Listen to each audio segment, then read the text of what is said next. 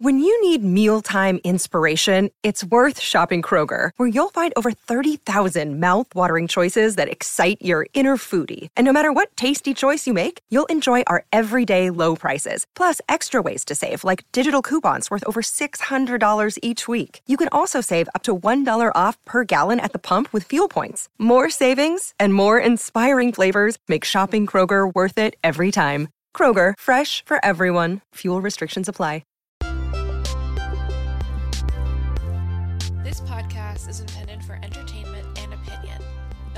Discussed is meant to be a substitute for mental health treatment. So sit back, relax, and enjoy the show. Hello, and welcome to Psychologically Minded. My name is Grace Fowler, and today we are doing another mini episode on a cognitive bias.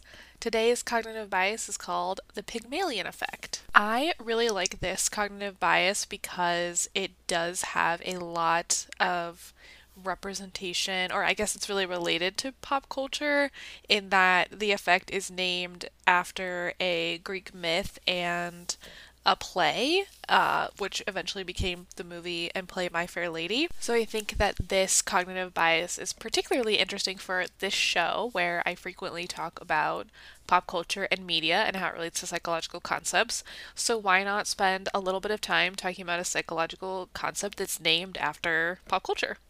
Um, so in essence, what is the Pygmalion effect? It, the brief definition of it is that it's essentially the phenomenon of high expectations leading to higher performance, and it's often found in environments like educational settings or, or workplace settings. And the original study was based on research done with elementary school students, and I will go into the original study um, in just a minute.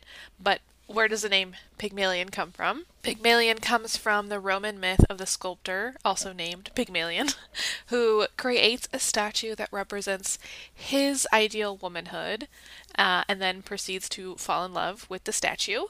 Uh, that would be there's our high standards leading to or high expectations leading to a different outcome um, and eventually within the myth the goddess venus brings the statue to life so that pygmalion can have a girlfriend who was a statue. And this myth eventually inspired the creation of a play by bernard shaw of the same name um, which then was create uh, adapted into the play and film my fair lady which is probably the version that you may be more familiar with if you uh, have heard of this. And essentially, the trope of Pygmalion and My Fair Lady the play is that a young lower class woman is taught to speak with an upper class accent with the assumption that then she will be accepted into the upper class. Kind of like fake it till you make it. but in this case, the if we're talking about within the cognitive bias, the Pygmalion effect would be having higher expectations for this woman's kind of like class standing by having her speak with a different voice will raise her up then to act in that way um, that's expected of her due to the, the class coded uh, in her language. Now, I have never seen My Fair Lady or Pygmalion, any of the adaptations, but I have seen an episode of The Nanny that pulls from the storyline. Um, and if you go to the IMDb page for My Fair Lady movie connections, there is a massive list of all the shows and TV or movie adaptations that either are remakes of My Fair Lady or reference it. And so that's where I saw the nanny that I remembered that I'd seen it. But if like if you're just interested, because this is actually a, a trope that I think is is seen kind of replicated a lot in pop culture is this idea of like trying to teach someone who's like lower class or gross and trying to take them and like refine them and reform them um, but you know typically in these references especially if it's a more um, more like true adaptation uh, we see that the like moral of the story is that you shouldn't have to change people, right? That like that it's not about class or refinement, but it is about like the core of a person, um, which is the you know plot of the episode of the nanny where she uh, is called My Fair Nanny, lol, and she's like Fran, the nanny, is hosting a tea party for Maggie, who's the oldest child. She's hosting a tea party for their friends. And if you're not familiar with the show, the family that the Fran Drescher works for is like this upper class family that the father is British and in Broadway, or he like writes for Broadway or produces on Broadway. Um, and the nanny is like from Long Island. She's wears like cheetah print clothes. She's seen as kind of like crass. And so in this episode, she's trying to put on kind of like the accoutrement of the class of the family that she's working for. Um, and no one seems to believe that she's capable of doing it but then at the end of the episode I realize that like oh it doesn't matter what the package of someone is like it's about their personality and who they are in their heart right? And that this family loves uh, fran drescher's character for who she is without putting you know without having to like dress her up basically. Um, so that's my understanding of the uh, the my fair lady trope. Another line that gets referenced a lot that is from the uh, the movie or the play version is um, the rains in spain fall mainly on the plain and that's like one of the uh, phrases that they are using in the in the f- film to teach her like a better accent basically like an upper class accent. So that that is referenced like everywhere. The rain in Spain falls mainly in the plains because that's supposed to help you like get that more fancy British accent versus like she has a Cockney accent in the in the original play, so she's a little more what do you how would you say it like that's considered like a lower class accent. Um, all of that to say, that's where the name Pygmalion comes from for the Pygmalion effect. So from the Greek myth, uh, the Roman myth, all the way to these like adaptations of this play, based on this idea of like putting your expectations onto something to have it rise to those expectations. Whether it's a statue, a young woman, uh, a child's tea party. Um, those are that's kind of I, I think a good way to, to remember what the Pygmalion effect is. Um, so let's talk about the original study that that found this effect, and that's this is by researchers Robert Rosenthal and uh, Lenore Jacobson, and they did this study in 1963 in an elementary school in, somewhere in Northern California near San Francisco. Um, and interestingly enough, so Rosenthal was the psychologist developing the study, and Jacobson was the principal of the school who, who was working with him. And he designed this study to see what are some of the variables that impact the development of IQ of elementary school aged children. So, again, keeping in mind that the first, well, this research technically started with rats.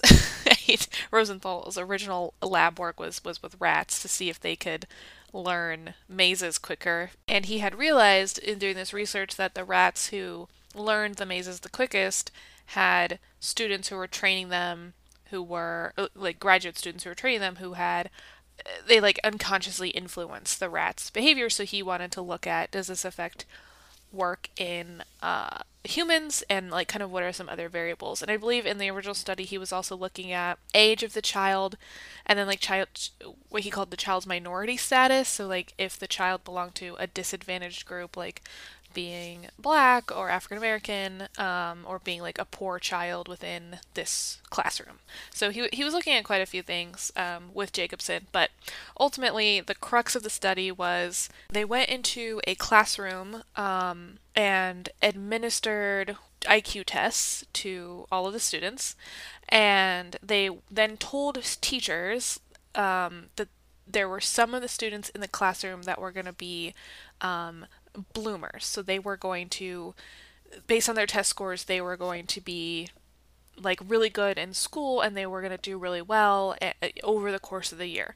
Now, the trick of the study was that the test he gave them did not predict that at all. He he just gave them a general IQ test, but he gave he had selected at random students within the classroom to label as these bloomers or spurters and then told the teacher oh, you know, these students are the ones who are going to perform well.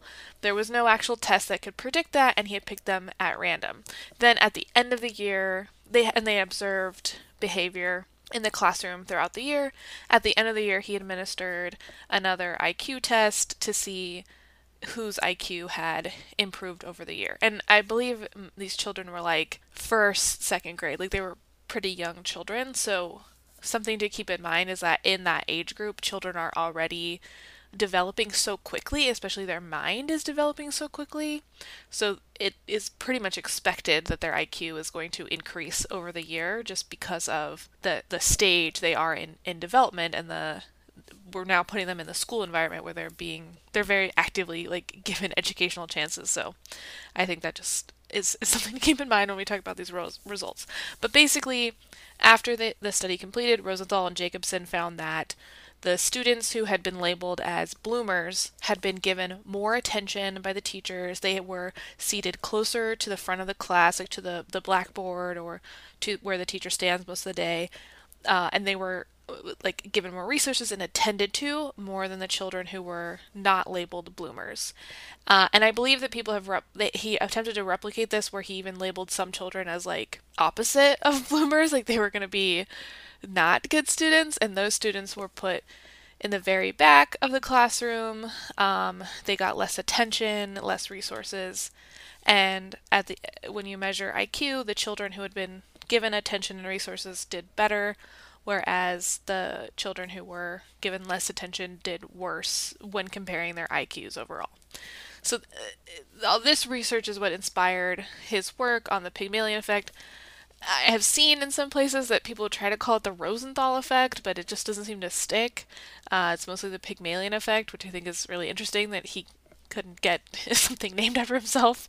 It's named after a, a myth uh, or a mythical cre- uh, figure. Anyway, this was like this was the original conclusion was that okay, if you set up expectations for a student's behavior, then teachers will act in a way that com- that implicitly communicates those standards or those expectations so then children will rise to meet those expectations. Because um, that, that was also a thing about the study was that the, the children did not know who was a bloomer or not. Only the teachers knew. So it wasn't like the children were walking around being like i'm a bloomer. I'm going to be like so smart over the year. The children didn't know. It was only the teacher. Um, now i think and a critique of this study has been that well it wasn't necessarily the teacher's expectations that the child was rising to. It was that because the teacher had those expectations, they treated the child differently, aka giving them more uh, resources, giving them more attention. And so that addition of resources is what helps the child to do better in the long run. And lo and behold, what if we gave all children regardless of like labels or expectations of them, we gave them all the same resources, maybe they could all do the same thing. And so this then starts to develop into what you may have heard been called the self-fulfilling prophecy, right? Like if I think you're going to do good at work, I treat you like you're going to do good at work, which means I kind of invest in you or I um, overlook some of your mistakes or whatever, so that at the end of the day, it does look like you did better at work because of the way that I've treated you, right? So, Pygmalion effect and, and self fulfilling prophecy are, are very similar. Um, but Rosenthal originally was just trying to, to focus on like well is like the expectation is what makes you act better right? Like the the expectation from the observer is what makes the employee or student act better. But i think it's really that the expectation from the observer is what changes the observer's behavior so that they're able or not able to but they're more willing to invest certain resources in, into students or workplaces. Um, and a lot of this the research on pygmalion effect is done like I said, in educational settings or also in workplaces and like kind of the the idea that if managers have high expectations for their supervisees um, then those supervisees will rise to meet that expectation. And it becomes a cycle right? It's like oh you rose to that expectation so then i'm going to rise to i'm going to raise my expectations with the implicit understanding that you'll rise to meet those expectations as well. Um, so that yeah that's the original study um, like I said, people have been replicating this study uh, over and over again. In fact, I found two studies within the last two years that looked at Pygmalion effect. Um, one looked at community college students in a program that, or it's an urban community college student, uh, community college where a program was developed to help them prepare for jobs and job interviews by teaching them how to this is literally Pygmalion effect or like the movie by teaching them how to speak and act in different ways when interviewing. Um, and the the article was interesting because the it, it, it was a qualitative article where the author provided feedback from the students who participated in the class and you got to see quotes from them um, where they kind of talked about their experience and then they also included uh, responses about a discussion the students had about is this program just teaching students how to speak white um, because the majority of the students in the classroom were students of color, mostly black and Hispanic, um, and they are in participating in a program where they're being taught how to speak a different way, how to act a proper way, and if we extrapolate from like My Fair Lady, right, like being told how to act or speak proper. Um, and I and I thought it was interesting that the author included the students' responses to this kind of criticism or feedback, and they talked about how this idea of, of learning to speak in a way that could get them positions based on a job interview was a helpful thing, but there was also some like sadness or maybe frustration that um, people expect them to speak a certain way because they come from certain communities or expects them to not be able to handle themselves in a workplace because they speak a different way. Um, but then also frustration with people who are trying to say like they shouldn't be allowed um, to speak that way, whether it came from their community or not, but push back against things like speaking white or speaking in a different manner um, the students kind of expressed this frustration of, well, why shouldn't we be allowed to speak this way? If this is the, the way to speak to get jobs, we want to get good jobs. Why shouldn't we, um, you know, learn this? Um, and the author kind of concludes with talking about walking this line of helping students to kind of meet the challenges of, uh, you know, making it in a, you know, unfortunately, a usually corporate setting or making it in a more professional setting um, while also hanging on to their own sense of identity and their sense of culture and helping them to navigate like what are they willing to push aside what are they willing to um, highlight you know kind of helping them to craft their their adult identity which this was a, a study done with more traditionally aged college students so like in their late teens early 20s which is a period of time when people are typically developing their identity. So, of course, if you're working with this population, it's a good idea to help them manage their identities because that's going to be a big issue for them. Um, but additionally, also understanding this like Pygmalion effect um, that that that exists, right? That like there's this um, expectation, and when you put this ex- when someone puts an expectation on you, you you may rise to it, or they may give you they may give you different resources or attention if you rise to their expectations. Um, and the author here mentions that at the end of the play Pygmalion, the main character Eliza Doolittle kind of realizes that um, it's a bit of a, a bit of a pros and cons situation, right? Where you like in in the play she takes on the new accent, but then is no is not accepted in the upper class nor in the lower classes where she originated, um, and so helping students to kind of manage a feeling of like there's there's not a world that you belong to, um, and I know that's not necessarily like a classic Pygmalion effect, but I thought that this was an interesting study, um, and if you've ever heard this kind of conversation about like acting or speaking white, um, it is a really good read to kind of read through the students' reactions to that and how they process it. Uh, I thought that it was they were it was really well done and they were able to kind of highlight a lot of the intricacies uh, of, of this like debate or I don't think it's a debate but like this discussion and topic. So uh, as always, the article is linked in um, the show notes and the author is um, Sokus. That's Sokus's article, Pygmalion in the Hood. Um, another article I looked at that, that was also fairly recent was looking at adult education. So, um, adults who are coming back for continue like furthering their education. So they are would be older than typical like college age students. Um, and they were looking at the use of Pygmalion effect in helping to motivate these students as the the article kind of points out that sometimes adult students have different challenges in learning and adapting to certain environments. Um, so they looked at this this role of, of the Pygmalion effect in that, um, and they noted that the the research they did kind of highlights the need for educators to understand what exposure to factors that inhibit intrinsic motivation do. So, what that means is understanding what are kind of like external factors or things that are going on in this person's environment or life or even even um, internal factors like things like self-esteem the way they view themselves the way they feel they may experience learned helplessness all of these factors can, can inhibit or prevent intrinsic motivation, which is the ability to internally motivate yourself to do something. So, extrinsic motivation is outside. That's usually things like getting paid to go to work. Those are outside factors that motivate you to keep coming back to your job because you are being given a sum of money for each day. Whereas an intrinsic motivation would be you get up to go to your job every day because it makes you feel um, maybe a certain sense of reward, or it makes you feel like you are contributing or um, you're helping people by going to work. So that sense of like pride or reward you get internally would be intrinsic motivation.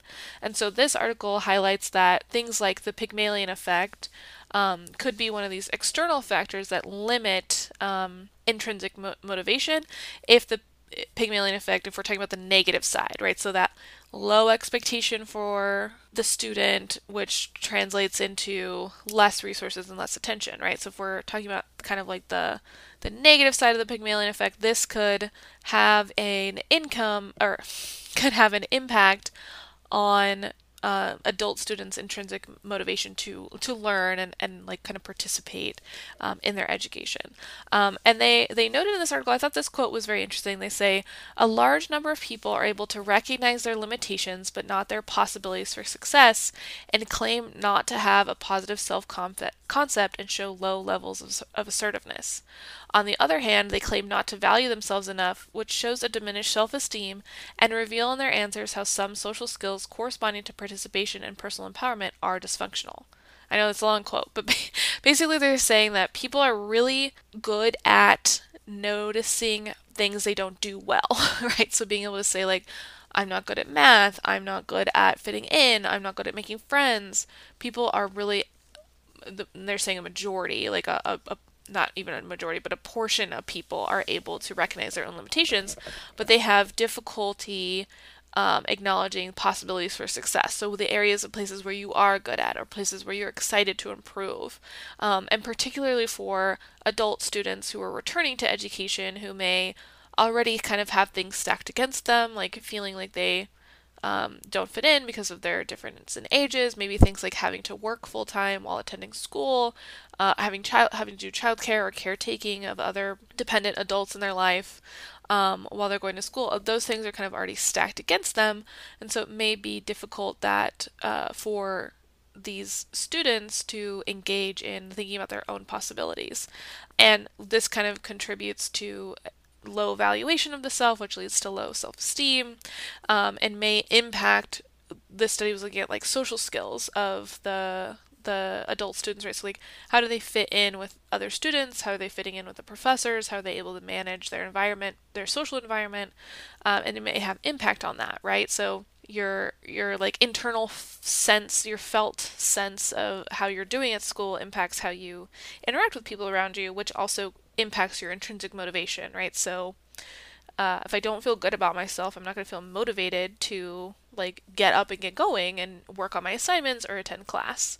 Um, and so in this case, applying the Pygmalion effect, if teachers or educators are able to have high expectations of returning students or adult students um, to help kind of cut through this predisposure to maybe poor self-esteem or poor self-concept, the Pygmalion effect could kind of, you know, hack it, right? And by investing more in these students because you have high expectations for them, um, then providing them with an external reminder of like they can do this, right? They there are possibilities here so yeah, those are uh, my two more recent article examples. A lot of this research is done in more like corporate settings, and a lot of it is done in education. If you dive into the research on this effect, you will see a lot of people saying that the Pygmalion effect is probably not real, um, and there were uh, there have been some difficulties with replicating Rosenthal's study. Um, and again, keeping in mind that children develop very quickly in very short periods of time. So some of the effects he found of increasing IQ could be more related to just like natural development. Um, and this study has been very difficult to replicate with uh, older participants. So this his original study was done with elementary age children. It's been harder to replicate with older people, um, older students, even like middle school or high school. Um, so just something to keep in mind, and that you know there's a lot that influences like education. There's a lot of different moving pieces going on in the classroom and you know individual differences setting differences like there's just so much like the pygmalion effect alone is not going to explain differences in learning um, but i think it is an interesting cognitive bias to think about and i think that it does kind of play a role in our lives because i think we do tend to treat people differently based on our expectations of them. And I can say that working in a correctional setting, I see that uh, firsthand, right? Of like the expectations you have for somebody and, and what their behavior is going to be can, you know, have some impact on not only just like what the, the how the other person behaves, but how you interpret it. So if you have very low expectations of someone, you're not going to be quite so forgiving of certain behaviors or acting out or expressing oneself in a different way. Um, versus if you have high expectations, like I said, you may be more likely to kind of gloss over mistakes or, um, you know, like account for certain behaviors and, and excuse them in a way that you wouldn't for other people. So I think that's kind of like the real world takeaway is just being able to check in with yourself and say like, okay, is the reaction I'm having to this person fair or is it based on these expectations I had for them that maybe wasn't explicitly communicated? Because, and I, I don't know if I've been ex- clear about this, I haven't been explicit.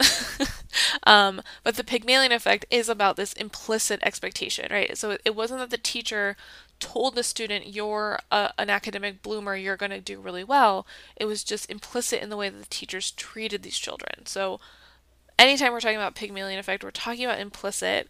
And like, you know, just just to reiterate, I think it is important to be able to check in with yourself. Maybe if there's someone in your life that you have difficulty with, or there's somebody, um, there's a situation, maybe at work or school, right? Because this is where we see the Pygmalion effect come into play. Um, maybe there's a situation where you keep finding yourself bumping up against difficult situations or difficult people. Um, and I think one of the ways to help reframe is like, what are my expectations of this person? And how am I contributing to them being able to meet or not meet that expectation?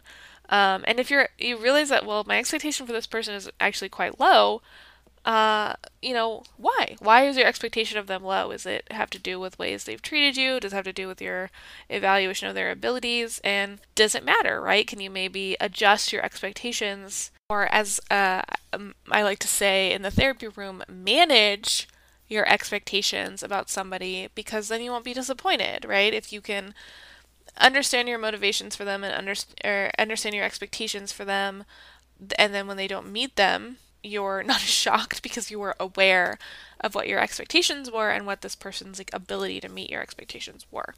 Um, but you know, again, this is just a podcast for entertainment and opinions. That's just my opinion and how I think we can take something useful um, out of this cognitive bias. Um, but yeah, I just wanted to say thank you for listening. Um, I took a little, did a little mini episode this week, so I could have a little break because uh, the last series I worked on was was a lot of work, a lot of research. Um, but I'm going to be kicking off. Um, the next episode will be a full episode on a feature film that I am excited to review, but I will keep it a little bit of a secret till the episode drops. Um, but as always, thank you for listening, and I'll see you in the next episode. Bye bye. See the sources and resources mentioned in the episode, visit psychologicallymindedpod.com or click the link in the show notes. To contact me with any questions or comments about this topic or upcoming episodes, email me at psychmindedpod at gmail.com. Please rate and review on Apple Podcasts and subscribe wherever you listen to podcasts. Thank you and see you in the next episode.